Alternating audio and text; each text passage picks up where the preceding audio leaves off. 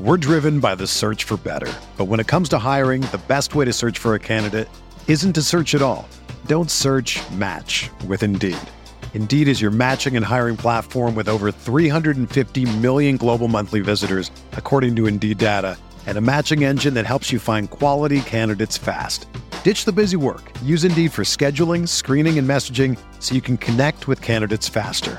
Leveraging over one hundred forty million qualifications and preferences every day, Indeed's matching engine is constantly learning from your preferences. So the more you use Indeed, the better it gets.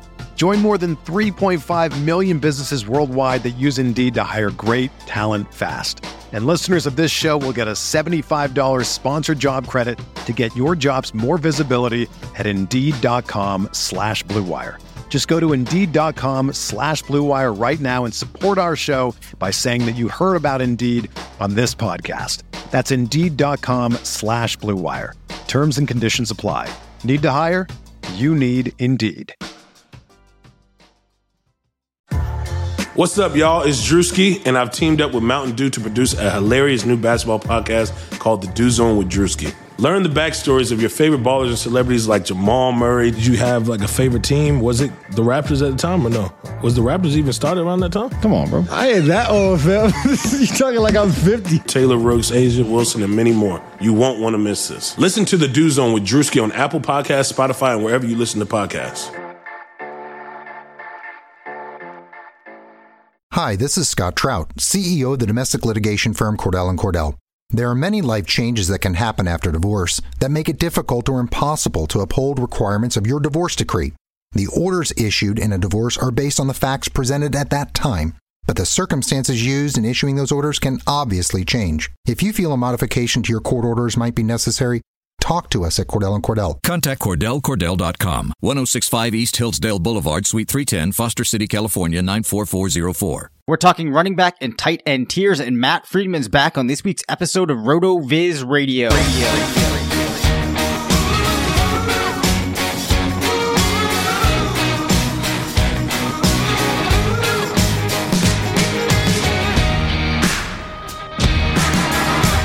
I'm Dave Cabin, Senior Fantasy Analyst at RotoViz. This is RotoViz Radio, brought to you by the F F P C. I'm joined by Matthew Friedman, Editor-in-Chief of Fantasy Labs, part of the Action Network, a man who suffers for his soup, and he is back from Las Vegas. What's going on, Matt? Uh, I don't suffer for anything, uh, especially soup. But uh, other than okay. that, I'm doing really well. Nice. Uh, are you are you fully recovered from uh, your antics? Uh, no, no, I'm, I'm not, I'm not fully recovered. I feel like I'm still, uh, adjusting in terms of both like the, the time, which I guess the time it's, it's only a two hour difference. So that's not that big, but I feel like I'm adjusting in terms of like my body clock of like when I need to go to sleep and wake up. So it's still an adjustment. Yeah. I mean, you definitely, I can hear it in your voice. You sound like a man that has been through the ringer. So, I mean, you know, not that your voice is always one that really channels uh, supreme energy, but tonight you sound drained. So hopefully we can get you back on board for uh, for the running back and tight end tiers we're going to discuss. All right. Yeah, let's do it. All right. So one news item that I do want to hit before we get into those. Brandon Cooks signs with the Rams, five-year deal, eighty million dollars extension through twenty twenty-three. Obviously, we haven't even seen Cooks line up and take a snap for the team yet. So clearly there's something that they like in Cooks. What do you think this signals about the Rams looking forward? Uh, I mean, I think they found a piece that they like for their offense. And, you know, conceivably he might be doing some of the things that Sammy Watkins did, but, um, I think he, I don't know. It's hard to say that he's like a more like quote unquote complete player in comparison to Sammy Watkins. Um, because Sammy Watkins also just got paid a lot of money. But I think Cooks, uh, is a little more versatile. I think he can play in the slot. He can play outside. Uh, he's had three straight seasons of a thousand yards receiving. Uh, he seems to be a pretty intelligent guy. He's played with two pretty smart quarterbacks in Drew Brees and Tom Brady. Uh, I think, you know, they're looking at him as someone who is still young. Uh, he's still only twenty-five. You know, he entered the league as a twenty-one-year-old first rounder with great college production and a good athletic profile. He's basically still that guy, and he's entering his prime.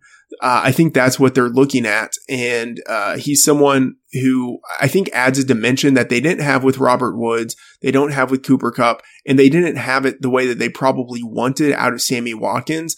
So, and again, it's it's five years, eighty million, uh, twenty and a half fully guaranteed. Who really knows uh, with the details yet of what that means for like the third through fifth years? Um, you know, maybe it's the type of thing where if he's not as productive as they want, they can sort of get rid of him without it really punishing them in terms of salary cap later. Um, but I, I think it's a good signing. I like it. It's like, it's an aggressive signing from a team that has been very aggressive, both in terms of what they've done on the field and then what they've done this offseason to, to add to their team. Yeah, for me, it kind of signals the fact that there's got to be something that they think that his game um, is going to be able to play a large part in what they're scheming. And I think for him, it was a pretty good deal. And I did find it somewhat interesting because it's that five-year deal. Now, he's the type of player who relies a lot on his speed and his athletic ability. So there's the question of by the time he's thirty, is his game going to translate? But they have Cooper Cup, another young receiver that I really like. I'm not exactly sure how long Woods is going to be there, but it, it kind of, to me, demonstrates the fact that this team is serious about having an aerial attack, having a strong offense, and things are really looking like this is a team that's going to be able to compete now, looking forward for at least a couple of seasons. And I, I think that uh, it's a very good real-life signing. I'm still not one of these people that sees Cooks as a top ten type of fantasy player this year or looking forward, but I think that he will make a bigger impact on the field than he will uh, on fantasy rosters. Yeah, I mean, it's I, I get your point about him not really being a, a top ten fantasy receiver. At the same time, like he's there aren't many receivers who have done what he's been able to do over the past three years. Um, you know, I mean, I, I and granted, it's like it's raw statistics, so that would that would punish guys who have like missed some games to injury or things right. like that. But like he's I think he's right up there and he's still developing. You know, I think that's part of it too. And I think if you look at it from the perspective of the Rams and maybe, may, I mean, I don't know. It's hard to, to know how uh, maybe egotistical Sean McVay is, but you know, like maybe he thinks he can do with Brandon Cooks what other coaches haven't been able to do. And like that might be possible. So, um, yeah, I mean, this is like, this is a very bad analogy, but you know, it's sort of like, uh, Steve Nash back in the day was like a good player with the Mavericks. And then when he went to the Suns, he was a phenomenal player because they were just able to use him in a better way. Like it is possible with what Cooks has done that, uh, he does have the talent to be used in maybe even more of an optimized way. And even if he isn't, I still think he's probably close to a, a low end wide receiver one. I'm with you on that. I definitely have always, like, especially when he was with the Patriots. I mean, they did use him sometimes in interesting ways, but I would have liked to see him getting moved around the around the field a lot, especially like before the snap. Um, I think using him at different distances, there's a lot that he can do there. Now, the interesting thing is, Uh, Cooks, he has managed to go for, I believe, in his entire career, uh, two. at least two points per target, which is pretty crazy. Now, it's interesting because that's come with, as you said, Drew Brees and Tom Brady. And when I was doing some research on points per target, I discovered that there seems to be, and I have to look into this more, a correlation between having those very efficient wide receiver points per target seasons because in two thousand thirteen through two thousand seventeen, there was a total of thirty-seven seasons in which a player reached what I call the danger zone, which we talked about last week, which was two point oh seven points per target. And it's the danger zone because the odds of repeating a another performance in that range in the coming season are twenty percent. So I felt like that was a cutoff that made sense. Anyway, the quarterbacks that have produced these receivers, Drew Brees has done it five times, Russell Wilson five, Aaron Rodgers four, Ben Roethlisberger four. So clearly there is something there about playing with a solid quarterback. So the question really becomes, can he function like that and be that efficient with Jared Goff? And I, I, I don't know, because the other thing that we've seen with Cooks is he's not one of these players like a prototypical wide receiver one that is going to receive so many targets. Now, I haven't done my projection for the Rams yet, but I think it's going to be very hard to get him up to around one hundred forty targets. So if that points per target goes down a little bit, I don't really see how he can finish inside the top ten. Okay. Here's, uh, here's something. He yep. is one of just three players over the last three years uh, for each year to have one thousand yards and six touchdowns. uh, through the air. The other two guys are Antonio Brown and Larry Fitzgerald. And oh, it's not well, that's pretty good. You know, and it's not as if those are like huge benchmarks, but they're, you know, they're benchmarks of consistency. And like I would you know, I, I would bet that he hits that again. Like a thousand yards, six touchdowns. I think he will get that again. Um, so it's not as if he's a guy who uh, who has like a an outsized chance the, the way that someone like Antonio Brown or Julio Jones has of being like yeah. the overall wide receiver one. But I think he has a very good chance of being like the wide receiver nine to wide receiver fifteen. I guess I, I mm. to me, it's not a very good chance. I think it's in his range of outcomes, but I think this is one of those we're just going to have to wait and see. But but before we move on, so if you're projecting Cooks to be that good, then what are the highest possible finishes that uh, Woods or Cup could have? Are they not going to be as much of a factor this season, or are we going to see them, you know, kind of stay where they are, but maybe Cooks just manages to be that good? Uh, I think that Cup takes a little bit of a step forward and Woods takes a pretty big step back. Okay. Is the step back for Woods just because uh, Cooks is going to be able to do a number of the things that Woods was doing and do them better? Uh, sort of. I don't know if it's that he's even going to be doing the things that Woods was doing. I think it's that he's going to be doing the things that they wanted Watkins to do. Yeah. And uh, if you have someone who can do that, that is better than what Woods can do. Okay, I I think that's fair. I accept that premise.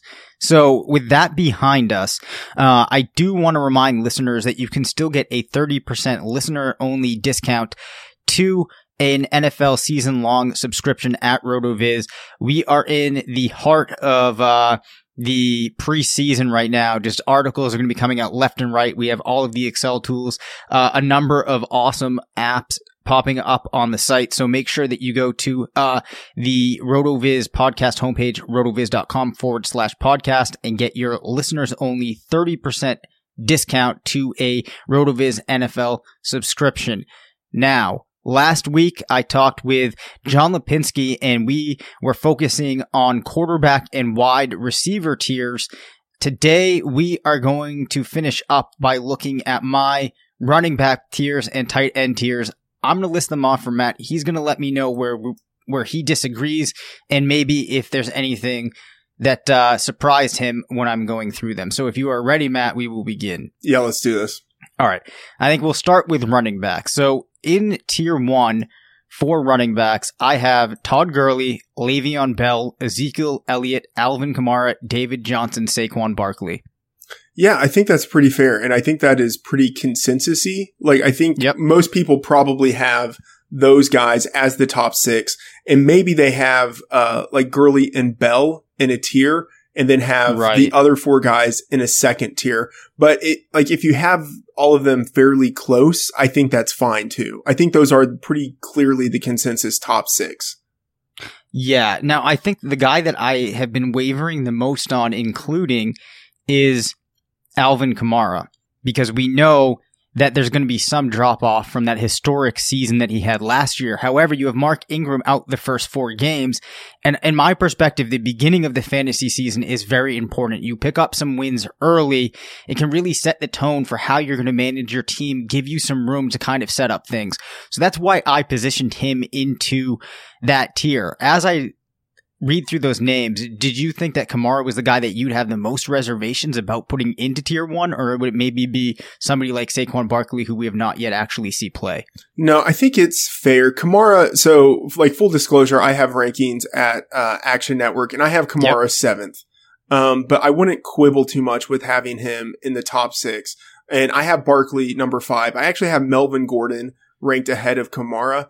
And yep. in part, it's because Gordon has – he's horribly inefficient, but he has three things really going for him. He gets a lot of volume. He gets a lot of uh, targets, which really helps, and then he gets a lot of t- uh, touches near the goal line. So he has those three things really going for him, and those have been pretty consistent year to year. Uh, Kamara was amazing last year, and I think he probably will get more touches this year, especially because of the uh, the Ingram suspension to start the season.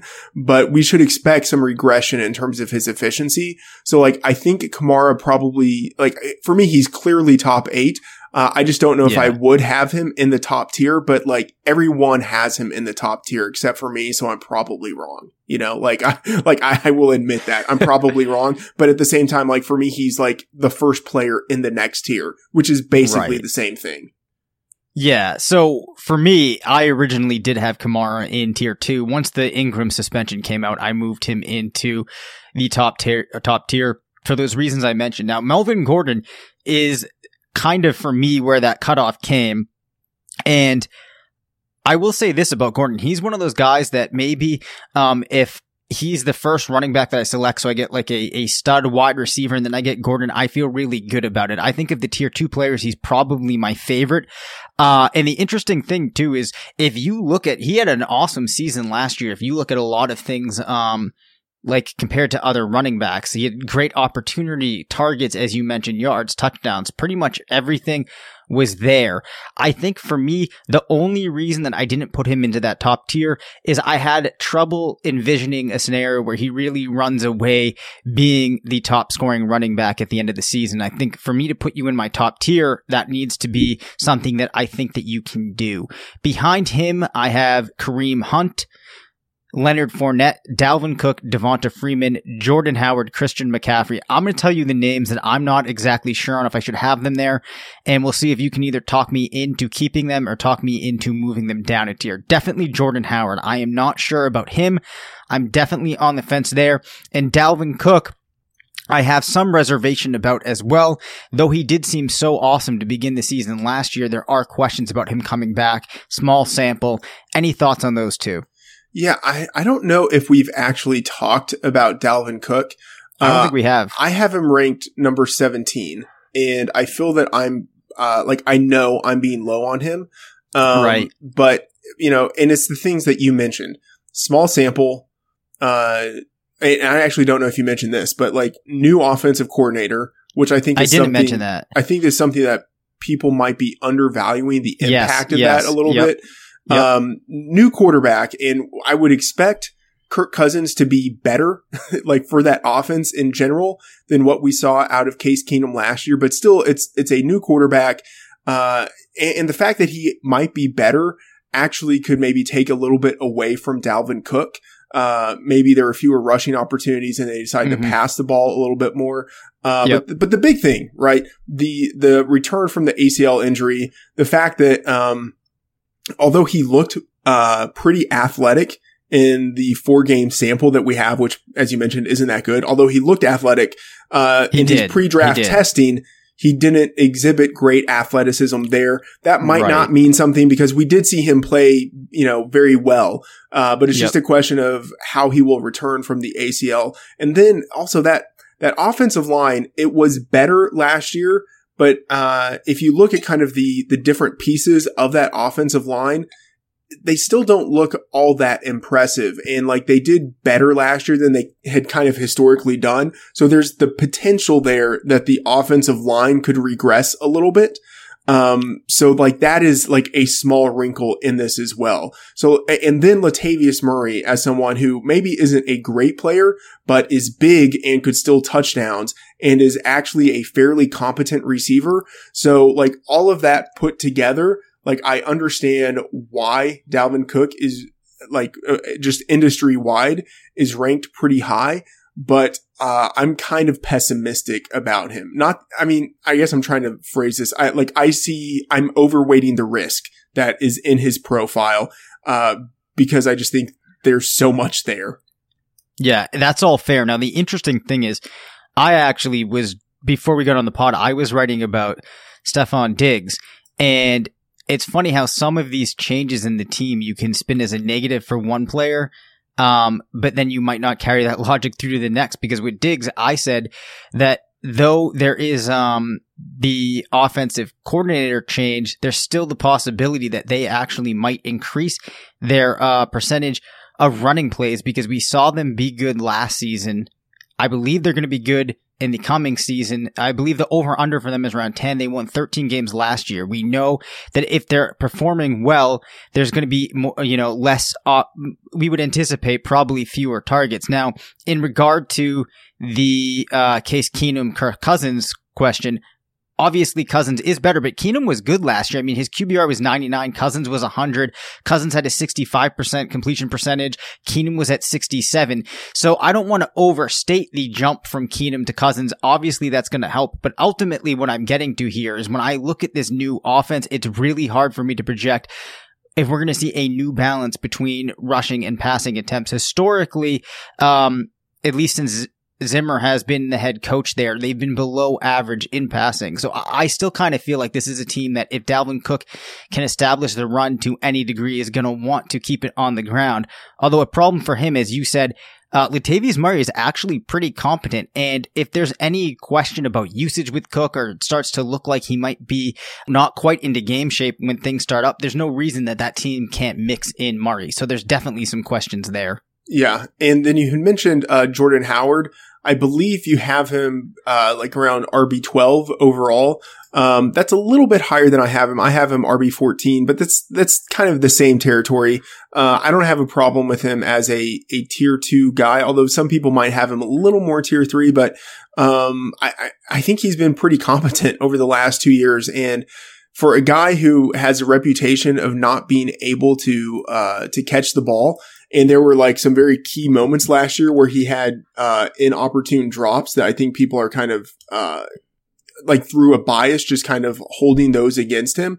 But for a guy who can't, you know, supposedly catch the ball, he caught seventy-one point nine percent of his passes last year. Like that's pretty decent. Yeah. Uh, so like even if he loses a lot of targets to, uh, Tarek Cohen, which we should expect him to, um, I think he's still going to be a guy who gets around like two hundred fifty-ish rushes or so. Yep. Like that's pretty substantial. And if the offense is a lot better, and there's a lot of optimism around that offense, uh, then I think he also has the chance to challenge for, you know, like double digit touchdowns, you know, maybe like I think eight kind of on the lower end, but you know, maybe twelve to fourteen on the high end. Uh, you know, and then you combine that with say like twelve hundred yards or something like that, maybe a little bit more. Like that's pretty significant. Yeah. Yeah, definitely. So, um, kind of like you said, if you look at Howard's volume, it's been at two forty-eight in his two seasons. If you average him out, he's gone over, um, eleven hundred yards on each of those seasons. So it's not like he has needed, um, an insane amount of volume. So even if he sees some, um, attempts to Cohen, and he's not going to get over probably thirty-five targets, I think it's okay with what we've seen from him, and he's been consistent. As you said, if the offense improves, uh, that might give him some more opportunity for touchdowns. So though I actually don't like Howard that much as a player, when I went back and I researched and looked at this whole situation, I had to include him into tier two, because at the end of the day, I think his range of outcomes does look similar to what you might expect for a player like Leonard Fournette, uh, or Kareem Hunt. Now, while we're talking about Chicago, I want to get your take on this. I talked with uh, John Lipinski when he was on last week about this, that it's bothering me that we're getting sold that the Chicago Bears in two thousand eighteen are the two thousand seventeen uh, Rams. I don't like this concept when people start putting putting things in these terms in fantasy, because it makes you start to feel like that's what you're drafting, but you need to realize that you're drafting a different situation, and it's not this solidified concrete outcome that we know about. Uh, so I don't feel like they're always these great analogies. Do you think that the Bears are going to be the Rams to th- in two thousand eighteen? No. Um, I, I, and I think like even if you repeated two thousand seventeen, you know, like a hundred times, yep, the the Rams wouldn't be the Rams, you know, like seventy percent yes. of the time. You know what I mean? Like, absolutely. That, yep. Like that was a very outlier type of season where yep. a lot of things went very well for them. Um, and I, I think that, um, McVay, I mean, I don't know. Like I'm not, I'm not good, I think, at like evaluating what is actually happening on the field or evaluating like coaching ability. Yeah. But I, McVay, um, I'm going to give him a little more benefit of the doubt, um, because we've seen him do it.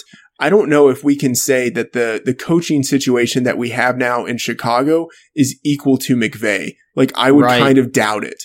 And that's, right. that's not to, to say anything like negative about Matt Nagy or uh Mark Helfrich. Um, but I just, you know, like I don't think we can expect to see a team improve that much two years in a row. Yeah. So this is where I want to mention Occam's razor. So this, I use this a lot when I'm talking about things that are not fantasy football. But basically, the whole concept is that uh, the thing that requires the least amount of assumptions is normally what things are going to be. So if we're thinking that the Bears are going to be the Rams from last year, we have to make a lot of assumptions. Like you said, we have to assume that the coaching staff is as competent. We have to assume they can have an outlier of a season. And if you go back and you look at individual player efficiency and you look at that team, how they were, how efficient they were as a whole, it's a type of season that just does not happen very often. So then you also have to make the assumption that's going to happen two years in a row. There's just a lot stacked up against it. So Occam's razor, look it up, research it, and think about it when you're prognosticating things in fantasy football or digesting opinions of others. You want to look for the, when you're building your range of outcomes, think about the, the most likely things are probably going to be the things that require the least assumptions. Does that make sense, Matt? Yeah. And, and one other thing to add into this, like a massive assumption, uh, but one that people just seem to be taking for granted is that Mitch Trubisky is actually a good quarterback. Yep. Like we don't know that. He, he very well might be, you know, but we just, we don't know that for sure. Like all we know is that he didn't look all that great last year. Of course, negative circumstances. So he, he gets something of a pass there, but he didn't look all that great last year. Um, and he really had only one sort of like one and a half seasons of starting, uh, in college. Actually, I don't think even like one and a half, really just one season as a starter in college. So like that's not that great. Um, but you're just assuming that Trubisky is actually like an N F L caliber quarterback. And we definitely should not take that for granted. Yeah, I mean, I'm not going to say that he doesn't have the potential to be a decent quarterback. I don't see him being a good quarterback. Could he be a competent quarterback this season? Sure, but that's a big assumption. So let's move on. Uh, well, actually, one more player to mention in tier two, Christian McCaffrey. There's reports coming out from some of the beat writers that cover the Panthers that C J Anderson is going to have a pretty high workload. He's going to be the main rushing back, and that McCaffrey is going to still be prim- primarily used as a receiving back. Are you buying into that? And does that give you any pause when you evaluate his prospects for two thousand eighteen? Uh, no, it's, it's what I would expect. Uh, it's basically the situation that we had last year with Jonathan Stewart. I would expect C J Anderson basically to play the Jonathan Stewart role. Um, yep. I think we're going to see Christian McCaffrey do pretty much what he did last year. I think we're going to see similar target volume. Um, so I think, you know, last year he was around like, uh, what was it? Like running back twelve-ish, uh, in P P R scoring. Yeah, he was twelve, yep, twelve on points per game. And overall he was eight. Yeah. So I think basically he's being drafted in that range. Uh, that's where he should be drafted in accordance yep. to the usage that he got last year. And none of that takes into the account that he might be actually much more efficient than he was last year as a runner. Like he can't be any more inefficient than he was last year. So there's, right. I think actually like some room, even if he doesn't have more usage than he had last year, for him still to be much more productive. Yeah. I'm actually in some respects, when evaluating uh, McCaffrey for two thousand eighteen, a little bit relieved to hear this, because I think that you could have run into a situation where the team starts wanting to use him in a way that doesn't suit his skills, and it kind of deteriorates his game across the board, right? Like if he was going to be their main rusher, they start putting him into more situations where he's required to to rush the ball, and it's taking him away from doing what he does well, which is being that receiving back. So really for me, as long as his targets are above one hundred, I'm perfectly happy to to take a player that would accrue production similar to what McCaffrey had in two thousand seventeen. Maybe there's a little bit of regression, maybe there's some progression, but I think it's fine if he and C J Anderson are splitting the workload and you're letting McCaffrey do what he's good at. So let's move on to tier three.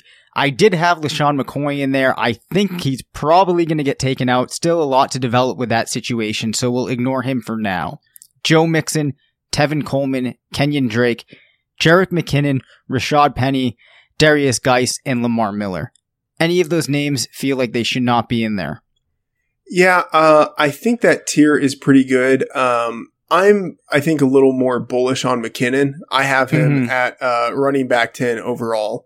Um, yep. Which is, I think, pretty aggressive, yeah, but, it is. um, I think it fits for a few reasons, uh, at, at least for me. So one, uh, he is coming off of, you know, his best season last year where he finally got more usage, but he still doesn't have a lot of wear, uh, on his body. Um, he's going to an offensive system that historically has been good, for running backs.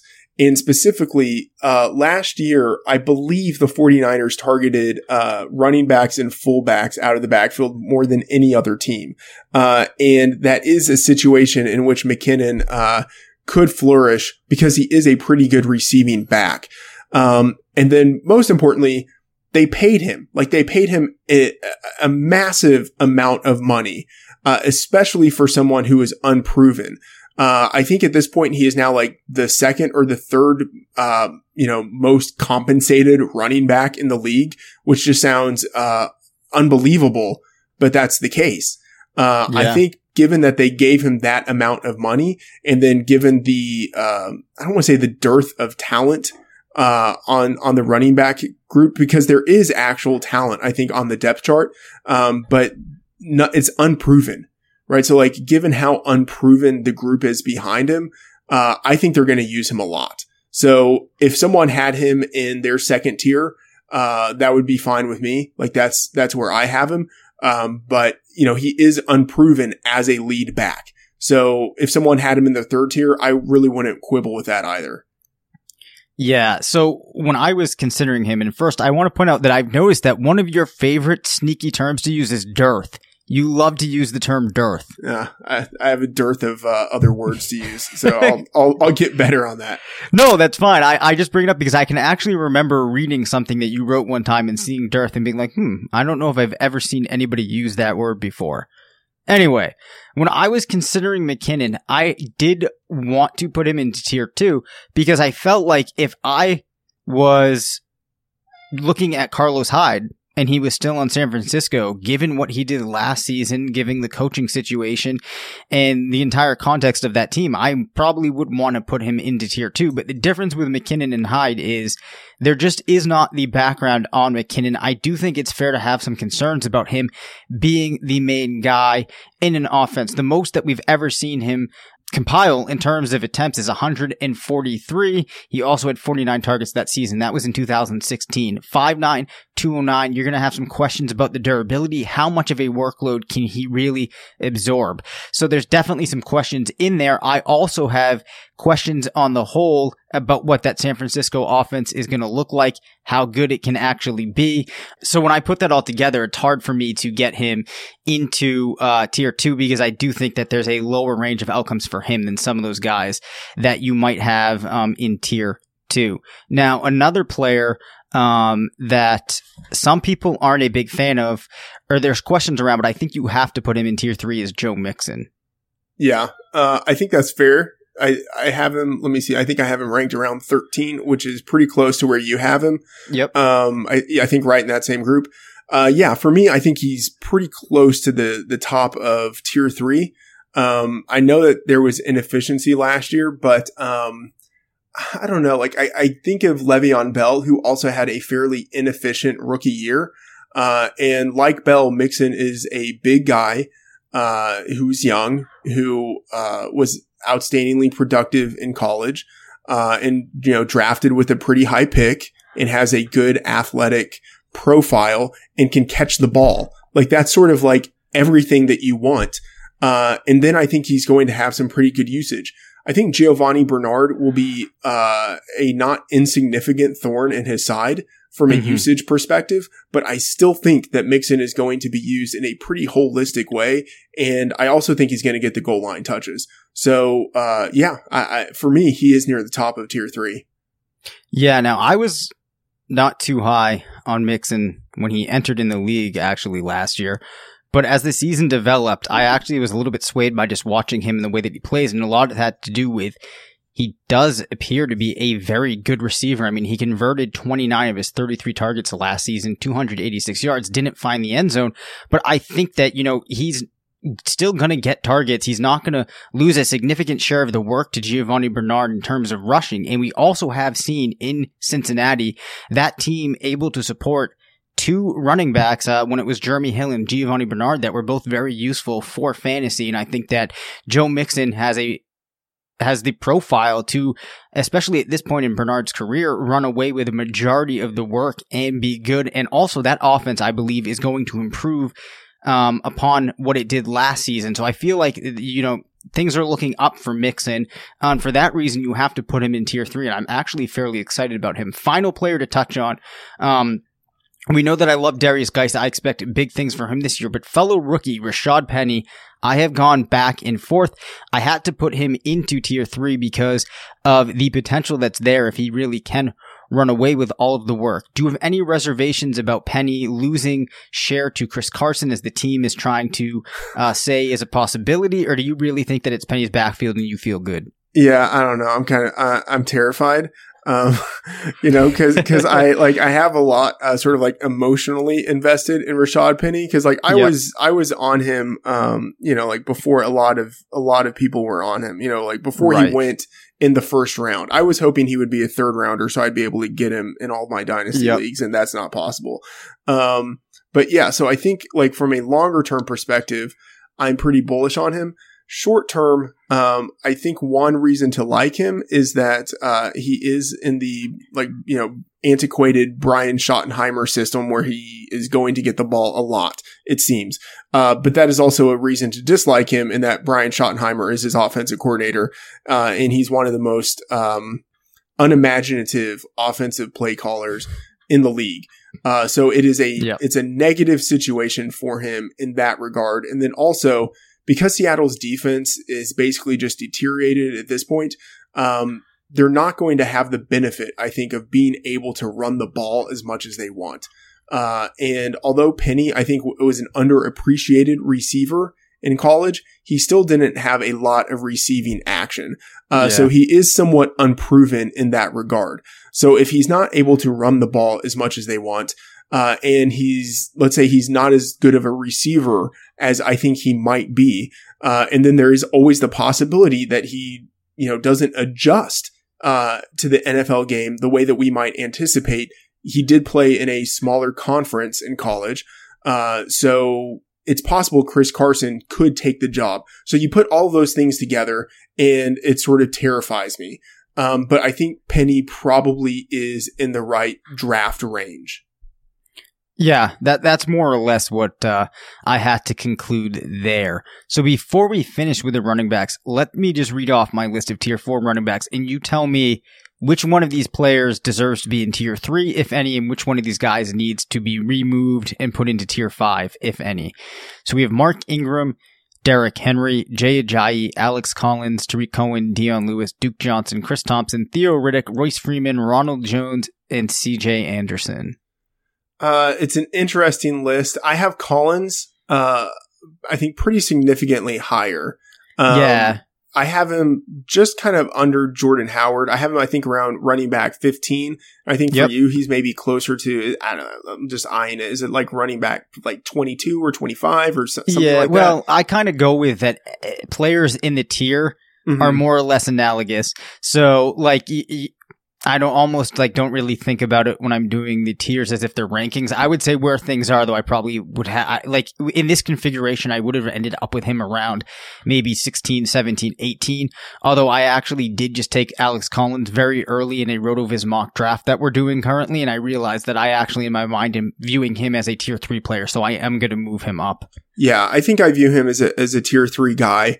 And then uh Jay Ajayi, I don't know if he warrants being drafted in the third tier, but it mm-hmm. wouldn't be surprising if he outproduced or produced as a guy yeah. in the third tier by the time the season is over. Um a couple of guys I would move down. Um yep. And this is probably just um I'm trying to think of the it, it's a bias basically, but the the smaller guys like Duke Johnson, Chris Thompson, Theo Riddick. So like the guys who are basically like quote unquote just receiving backs, I yep. would probably have them slotted down a little bit more in tier five. Um, I think you have them going pretty significantly ahead of their average draft position here.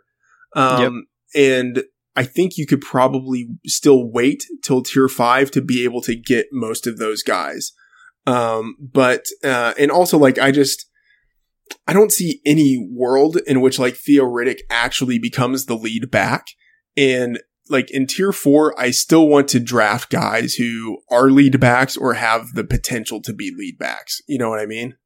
I have, okay. I, I can, I can accept that, but I'm going to ask you then, like, who is the quintessential tier five player? Like, when you look at my tier five, who do you look at and you're like, okay, yeah, that guy makes sense in tier five?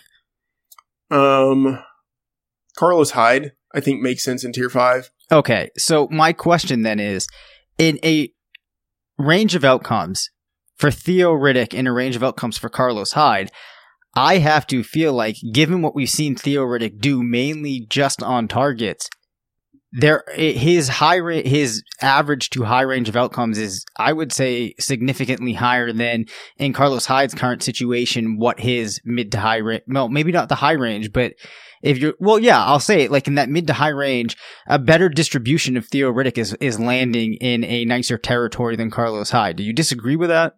Uh, yeah, I, I disagree with that pretty, okay. pretty, pretty strongly. All right. Cause I think like, it. I think Theo Riddick is probably, um, locked in for like a higher floor than, than, uh, Hyde. Like, I think it's very possible Hyde has a season where, uh, he gets beat out pretty quickly yeah. by Nick Chubb.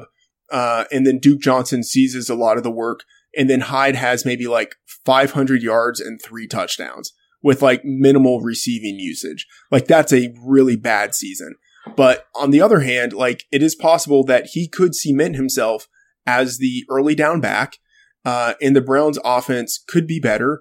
And Hyde could have, you know, like a thousand, eleven hundred yards and like seven to nine touchdowns. Like, Riddick at the most is going to have, this would be like, uh, I don't think he has a shot at a thousand yards. Like, I think eight hundred yards is probably like kind of the wheelhouse of where he might expect to land, maybe nine hundred yards. But then in yep. terms of touchdowns, I think it's probably closer to like four to six, you know, and then granted, there's going to be a big disparity in the receiving usage, but I think Riddick might be around like sixty receptions. Uh, maybe Carlos Hyde could like squeak up to like thirty receptions maybe, but like twenty might be more realistic. But like, I still think that Hyde is a guy who has like actual upside of like, he becomes the workhorse and he has like twelve hundred yards and ten touchdowns. I don't think Riddick has anything close to that. Okay. That's probably, well, some of that I, I can, I can accept and it's true. I'll accept that Carlos Hyde is the very high range of outcomes, but I will say the thing with Theo Riddick is, now, since two thousand fifteen, and I know that just because, you know, what happened in fifteen through seventeen occurred doesn't mean it's going to happen in eighteen. But you look at position rank overall, he went eighteen, twenty-four, twenty-six, points per game rank, thirty-one, eight, thirty-three. I feel like a lot of Riddick's range of outcomes is going to put him into a very similar territory, whereas for Hyde, you know, he has a very broad range of outcomes. Now, this really, this is where we get down to how a person individually approaches the game. Because to me, I am going to not place as much emphasis on Hyde's high-end range of outcomes. And for that reason, he has to drop back into tier five. But because I feel like Riddick has such a high distribution of outcomes that position him somewhere in that range of where he's been, that's what puts him in tier four for me. Any thoughts on that before we close down? Yeah. Uh, two things. One, yep. um, So I hear what you're saying and I agree with you. Like, I think, I, I think like on average, Riddick probably scores more fantasy points per game than Carlos Hyde this year. Yep. So like I, so like from that perspective, I see it, but there are two things. One, I think, I think Riddick doesn't need to be drafted in tier four because he can be drafted later. You know what I mean? So like, I don't. Mm-hmm. So, so I, I guess it's a question in terms of like, what is the functionality of the rankings? Is it to mm-hmm. try to get, um, is it to try to like place accurately where you think guys will produce or to sort of say when you should draft certain players? You know what I mean? So like, it's just a question of kind of like how we, how we view rankings or, or tiers right. or things like that. Well, but yeah. the, but the, the, the other thing is that like in any league, Um, like, I don't know, like, I don't care about making the playoffs. Like, I, I want to win. I'm and with you I, on that. Yeah. You know, so like, I don't, I mean, getting guys who outproduce their A D P is always a good way to win your league. Um, but like, I think in the end, Theo Riddick isn't going to be someone who wins a league for me, but Carlos Hyde might be. Like, he probably won't be, but he might be. Okay. I would say that to me, the distinction between tiers and rankings is tiers, you're grouping players together based upon their range of outcomes, your perceived value of them, what you expect them to do. I think that's different where rankings, whereas rankings, you're kind of positioning guys on where you would draft them. So I think that's a philosophical difference. But I think that if you're doing the tiering process and you're putting players in ranges based upon where you would take them, I think you're kind of losing context of the tiers, because it's it's kind of, to me, taking away the heart of why you're bucketing the players together. But I mean, I think that's kind of just a personal preference of the way you approach the game. I will say that my philosophy for this year, though, definitely is going to be swing for the fences. I kind of talked about this last week, but my one of my points is, you oftentimes find yourself in drafts going after guys because you feel like, all right, they're going to at least give me some level of production. But my philosophy for this year is going to be screw that level of production. What you really need, you can find that production elsewhere. What you need is those guys that are going to win your league. I don't care if I make the playoffs. I want to win the whole thing, uh, just like you said. So let's move on from the running backs. But before we do, I want to quickly... Uh, let our RotoFizz fan base know that uh, our good friends at the F F P C, the home of season-long high-stakes fantasy football, have you covered for everything in the two thousand eighteen N F L season, which is almost here. They have a format to suit every diehard's interest and budget, whether it's best ball, superflex, classic managed leagues. There's drafts filling daily, starting at just thirty-five dollars. Jump into a slow or live draft today. The F F P C also features the world's greatest contest in season-long fantasy football. Come to the Planet Hollywood Resort and Casino, Las Vegas this September and draft in the F F P C main event while spending opening N F L weekend in Vegas with hundreds of diehards just like you. Can't make it to Vegas? Then draft online from the comfort of your own home and compete for the massive two hundred fifty thousand dollars grand prize with over two million dollars in total cash prizes in this year's contest. Don't miss the F F P C experience. RotoViz listeners, go to my F F P C dot com and register now. That's M Y F F P C dot com, the home of season-long high-stakes fantasy football. And before we get back to talking about tight ends, a reminder that this is officially going to be the last week in which you can send in your voicemail messages with your bold predictions and have a chance to be entered in to win a free thirty-five dollars entry into a league at the F F P C. We don't ask you for much. This is one of the things we're going to ask you for. Call into, as I try to pull up the number, nine seven eight, nine two five, seven six two eight and leave us your bold prediction and have a chance to win that free thirty-five dollars entry, nine seven eight, nine two five, seven six two eight. And if there's any questions that you have, things that you're interested in, it's not often that you have access to a John Nash-like mind in what you have with Matthew Friedman. So please, you have questions, call in and leave us your bold predictions. He has a beautiful mind, for those of you that did not get the reference. Oh my, that's uh, that's over-promising. Uh, how uh, question, how many yeah. people, have we gotten people who have called in with their bold predictions? We we have. We actually have. We, we have enough that I do not necessarily feel it like needed to plant uh, people, you know, like sure. get yeah. people that I know to call in. But I, I, I will say this, we did not get as many as I were hoping for. So if you would like to do me a solid, please call in at the very, we have some really, really entertaining ones. So yeah, right now, whatever you're doing, hit pause, call up. I got to pull up the number again. You're going to, you're going to hit pause. Okay. And you're going to call up nine seven eight, nine two five, seven six two eight. I don't care. It can be really quick. Just say you're expecting Robert Woods to get one hundred fifty targets. Anybody, anything like that. And I, uh, I would love to hear what people have to say about Theo Riddick. Okay, there we go. My bold prediction is that Matt is going to be forced to draft Theo Riddick and he's going to win him a league. Uh, I might be drafting Theo Riddick already. I'm not sure. Okay. Okay. Well, we will find out. Hey, we made a, um, in one of the first episodes, I actually forget what the bet was now. We It might have been, um, I feel like it had to do with the Patriots player, but I almost want to put down a Theo Riddick one right now. I think it was, uh, I took Burkhead, and I think you took Michelle. Oh, okay. Oh, uh, yeah, yeah. At some point, too, we need to talk about that situation again, because I kind of feel like I might need to need to shift some things there. Anyway, I've left us less uh, time to talk about tight ends than the running backs, but I think there's there's less guys to talk about there. So let's get into that now. So you have tier one, Rob Gronkowski, Travis Kelce, Zach Ertz. I think that's pretty standard. Yeah. And uh, I mean, Ertz, I think, is the third guy there. offers a ton of value. Um, in his sixteen games, uh, without Jordan Matthews over the last two years. So obviously Matthews was gone all of last year, but uh, right. Ertz didn't play all of that season. Uh, and then in the previous season, there were some games when Matthews was out, but basically Ertz in his full season without Jordan Matthews, uh, in this offense that he's had for the last two years, he averaged sixteen point six four P P R points per game. Like, he's just been an absolute monster. So I think he provides a ton of value as the third guy in that tier. Yeah, I mean, I agree. I actually think, too, and call me crazy, but I do think that there are some outcomes where Ertz actually finishes as the tight end one.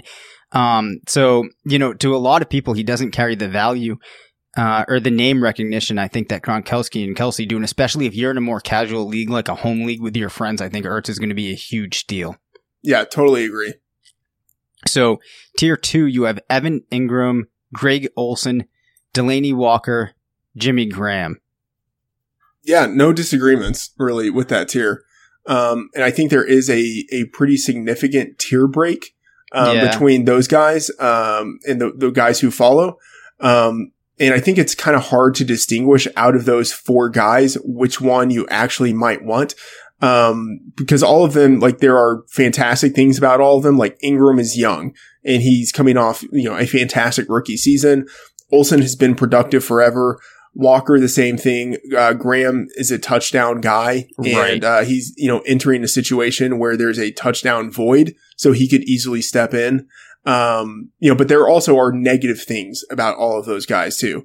Uh, so it's, uh, it, I don't know. It, it's a tier that I think makes sense. Uh, and there are reasons to like those guys, but I think it's a tier I'm pretty much going to avoid. I think that the one guy I would actually go after is Delaney Walker.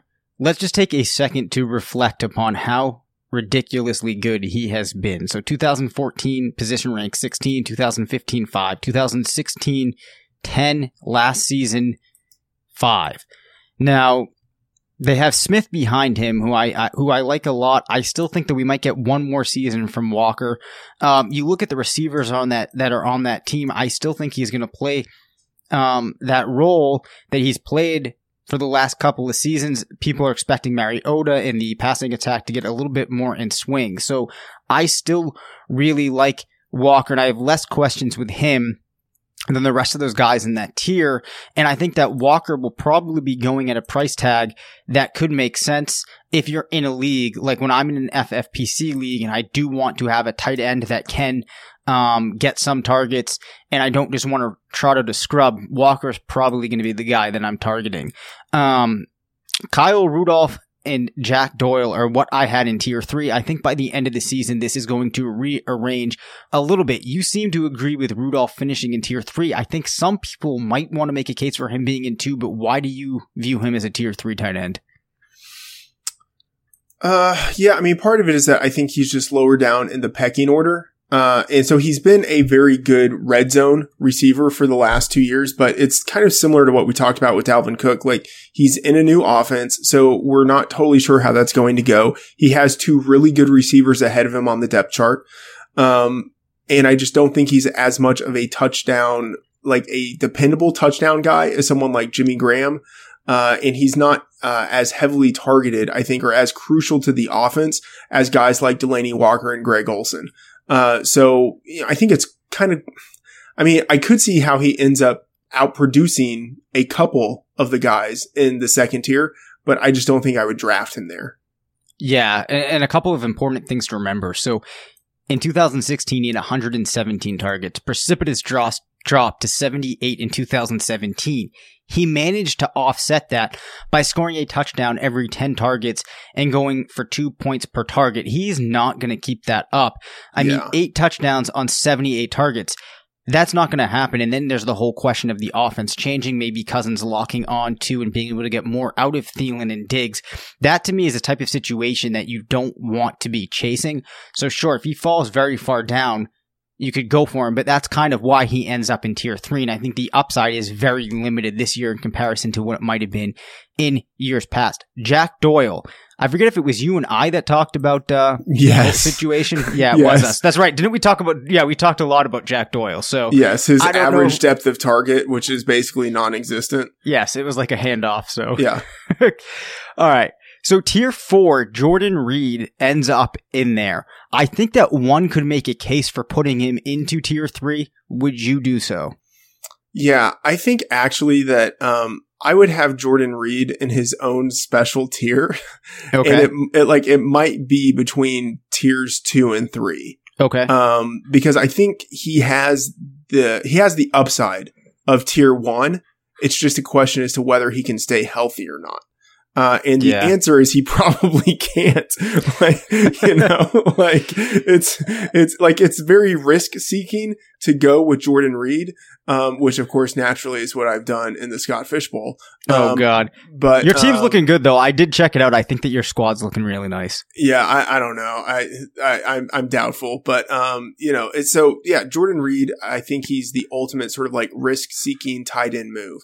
Um, and, I, you know, I don't know if you're going to wait on tight end, if you're not going to go with one of the, the top three guys, I think Reed is the guy you maybe go with if you really are shooting for someone who has the potential to finish as the number one overall tight end. Uh, you know, he probably won't, but he has the potential. And so like I would put him ahead of like Kyle Rudolph and Jack Doyle. Well, actually, you know what? I say that. And then now I'm thinking about this. Uh, I need to look at my rankings. Yeah. Uh, so actually, yeah. Uh, amazingly. Okay. Uh, true to my word. Uh, I do have him right ahead of, uh, Rudolph and Doyle. Um, but yeah, so, but that's just like, I, I tend to be, I think a little riskier in what I'm looking for out of, out of receivers. Right. So when I think about Reed, I think it's almost going to be a team specific, uh, situation. If you have a team where you have a lot of those guys and you're feeling before him that you feel really good about, Uh, and you feel like you can take the chance on Reed, or maybe you're not sure about your team and you want to insert that upside, he might make more sense than a Rudolph or a Doyle. I think for me, though, ultimately why I put him into tier four is I have to keep in mind that there's going to be people using my tools and they might be looking at my tier. Now, maybe this is a more casual player and they don't know that there's these risks with Jordan Reed, then I don't want them viewing him as a tier three because there is significant risk. So I have to almost factor that in to keep in mind that people are going to be using these when they're drafting and that for that reason, Reed has to slot himself into tier four. Yeah. I mean, I think that's fair. At the same time, like one, I think if they're If this is someone who's actually using a RotoViz tool, well, I'm I'm imagining that this is someone who uh, is like up to date enough, right? Uh, and then it's oh, people always have to make their own decisions on stuff, you know? Yeah, but so I guess the one caveat would be though that these are also available through F F Draft Prep, and there are some people that will use it. I know from the past that like just rely on it because it's doing the work for them. So that's kind of the caveat there. Yeah, so the RotoViz people, I'm sure they know, but there's some people who like the draw to the tool is that it's all set up and the work's been done for them. So for that reason. So to finish out, oh, but I did like the point about some people, there's a resistance, I think, to thinking for themselves or for maybe doing the work for themselves. And I think it's one of the things that's always been stressed at RotoViz is you're probably not going to be successful. And I, I like, we f- we feel like the optimal approach is to take the information and, and go out and do the work for yourself or make your own decisions. I think at the end of the day, if your team's going to fail, it might be easier to blame it on external factors, but really you need to take ownership of your team. Yeah, totally agree. So that actually brings up something I wanted to talk about before. Let's just do it because I think we've got through. Well, let's finish off tier four, and then I'm going to go back to that thought. So you have O J Howard, Cameron Brate, Trey Burton, Eric Ebron, Austin Seffarn-Jenkins, Ed Dixon, Mike Gesicki in um, tier four. Yeah, I don't really have any. I don't have any problems with those. Mm-hmm. Uh, A S J, I, I probably have a little bit lower. Yeah, um, but I, I don't have problems with it. I would say Eifert is the guy that you have uh, right under that, and yep. I would say like Eifert for me. Um, is to tier four what Reed is to tier three. Right. Like he's another for me, like risk seeking guy. And, uh, in my, yeah, in my rankings, I literally have him right under Rudolph and Doyle. And like that is super aggressive. And I know that. Um, but it's just that, you know, like he's a guy when he's healthy, he's an uber touchdown producer. So, uh, I don't mind taking a risk on him knowing that Uh, if he pans out, he has league winning potential. And if he doesn't, then I, I'm going to be looking for another tight end, which is pretty normal anyway. Yeah, I'll, I'll think about that move maybe. I guess the one final uh, name that we should mention is George Kittle, because I think some people would want to slate him into tier four. Personally, I'm not sold yet. Yeah, it's interesting. I have him, I think, number fourteen. Um, so that probably is closer to tier four um, mm-hmm. than than tier five, but maybe kind of like on that borderline. Um, yeah, I mean, he was, you know, super athletic, wasn't very productive in college, but a lot of tight ends aren't. Um, and he did look pretty good, uh, in some, you know, in some usage last year. And I think actually in the last five games this season, when he had Jimmy Garoppolo, uh, he looked pretty decent. But again, that's a small sample. So it, it's kind of hard to know. And they have a lot of different receivers there, uh, in San Francisco. So it's just hard to know really how the targets are going to be distributed. Yeah, absolutely. And then we just read before we came on air, or at least I did. It happened very soon before. Ricky Seals-Jones apparently is being investigated for an assault. I don't know the specifics of the situation, but um, he has been getting some hype. Were you buying into any of that, Matt? No. no? no? Okay. I, no, I wasn't. So I actually have a bias here, speaking of biases, and, and the topic I was going to bring up, I feel like saving for another show. We'll, so we'll get to that later, but Ricky Seals-Jones popped in my model a couple of weeks last year. And I'm noticing that I'm developing this bias of guys who, when my model kind of got it right in particular weeks, are setting into my head. Uh, and when I see their names, I just get excited. So he was one of those guys I had to talk myself off of. Um, and I ended up putting him in tier five. So I think I ended up in the same place as you. But so for you, that is non-news. Yeah. I mean, I have him ranked, I think, number twenty-nine. So I'm, yeah. I think I'm pretty low on him. Yes, I, I would have to say that you are. So that brings us through uh, the running back and the tight end tiers. Again, these are in the draft dashboard that we have available at RotoViz, and these are also in the Fantasy Stat Explorer. Make sure that you go and check those out and check out everything we have up at RotoViz. Send us your bold predictions. And also, if there's topics or questions that you have, shoot them in. You can pick the mind of Matt Friedman, and uh, you know, given his Theo Riddick take, you might now be more inclined to ask me a question. So you can ask me a question as well. Any closing thoughts, Matt? Uh, no, I'm looking forward to uh, not being on the show next week. Oh, nailed it! Oh wow, you did. Oh wait, so actually, you know what? Then that makes me realize. Then I don't think that. Do you want to be around for the the bold prediction episode? I kind of feel like you should. Uh, I guess the question is: uh, is it best for the fans if if I'm around? Maybe it's not. uh I don't know. So yeah, I mean, if you if you want me around, uh I will I will be around, and we can do it the the week after that. Uh, yeah, I think uh, we'll I yeah. think then we'll do it the week after that. So that's actually going to set in another two week time frame. So listen, there's absolutely no excuse for you not to send us a bold prediction. For those of you that have sent it in, I'm sorry that it's taking this long, but we now actually have a hard deadline. Two weeks. If Friedman skips out on us, we're doing it without him. How's that sound? That sounds great to me. All right. So that, oh man, that's going to do it for today's episode. Once again, I'm Dave Cabin. You can follow me on Twitter at Dave Cabin F F. My co-host was Matthew Friedman, who you can follow at Matt F. The Oracle. Don't forget to call into nine seven eight, nine two five, seven six two eight and tell us your bold predictions. This has been RotoViz Radio. Please subscribe to the podcast, leave us a review, and be sure to tune in next week. And remember, it's not a fantasy if you believe it. Thank you for listening to RotoViz Radio. Please rate, review, and contact us via email at rotovizradio at gmail dot com. Follow us on Twitter at rotovizradio and support the pod by subscribing to RotoViz at a thirty percent discount through the listener homepage at rotoviz.com forward slash podcast.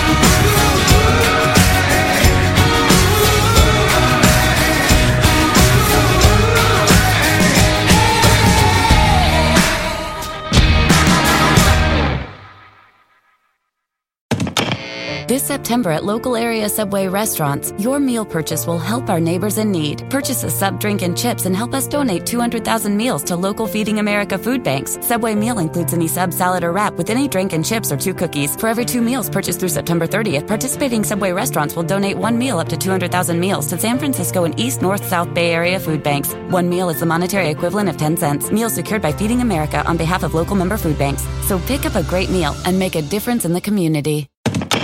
This September at local area Subway restaurants, your meal purchase will help our neighbors in need. Purchase a sub, drink, and chips and help us donate two hundred thousand meals to local Feeding America food banks. Subway meal includes any sub, salad, or wrap with any drink and chips or two cookies. For every two meals purchased through September thirtieth, participating Subway restaurants will donate one meal up to two hundred thousand meals to San Francisco and East, North, South Bay Area food banks. One meal is the monetary equivalent of ten cents. Meals secured by Feeding America on behalf of local member food banks. So pick up a great meal and make a difference in the community. Whether you're a world-class athlete or a podcaster like me, we all understand the importance of mental and physical well-being and proper recovery for top-notch performance. That's why I'm excited that Unified Healing is sponsoring podcasts on the Blue Wire Network. Unified Healing is a new and super innovative global network of wellness centers powered by Energy Enhancement System, or E E System. If you haven't heard of the E E System yet, then you'll want to listen up. This technology promotes wellness, deep relaxation, purification, and rejuvenation. Wherever you are across the globe, access to a center is easy and affordable. Interested in experiencing the E E System technology for yourself? Go to unifiedhealing.com slash bluewire to learn more and find a center near you. That's unified, U N I F Y D, healing.com slash bluewire. No material or testimonials on the Unified Healing website are intended to be viewed as medical advice or a substitute for professional medical advice, diagnosis, or treatment. Always seek the advice of your physician or other qualified healthcare provider with any questions you may have regarding a medical condition or treatment and before undertaking a new healthcare regimen, including E E System.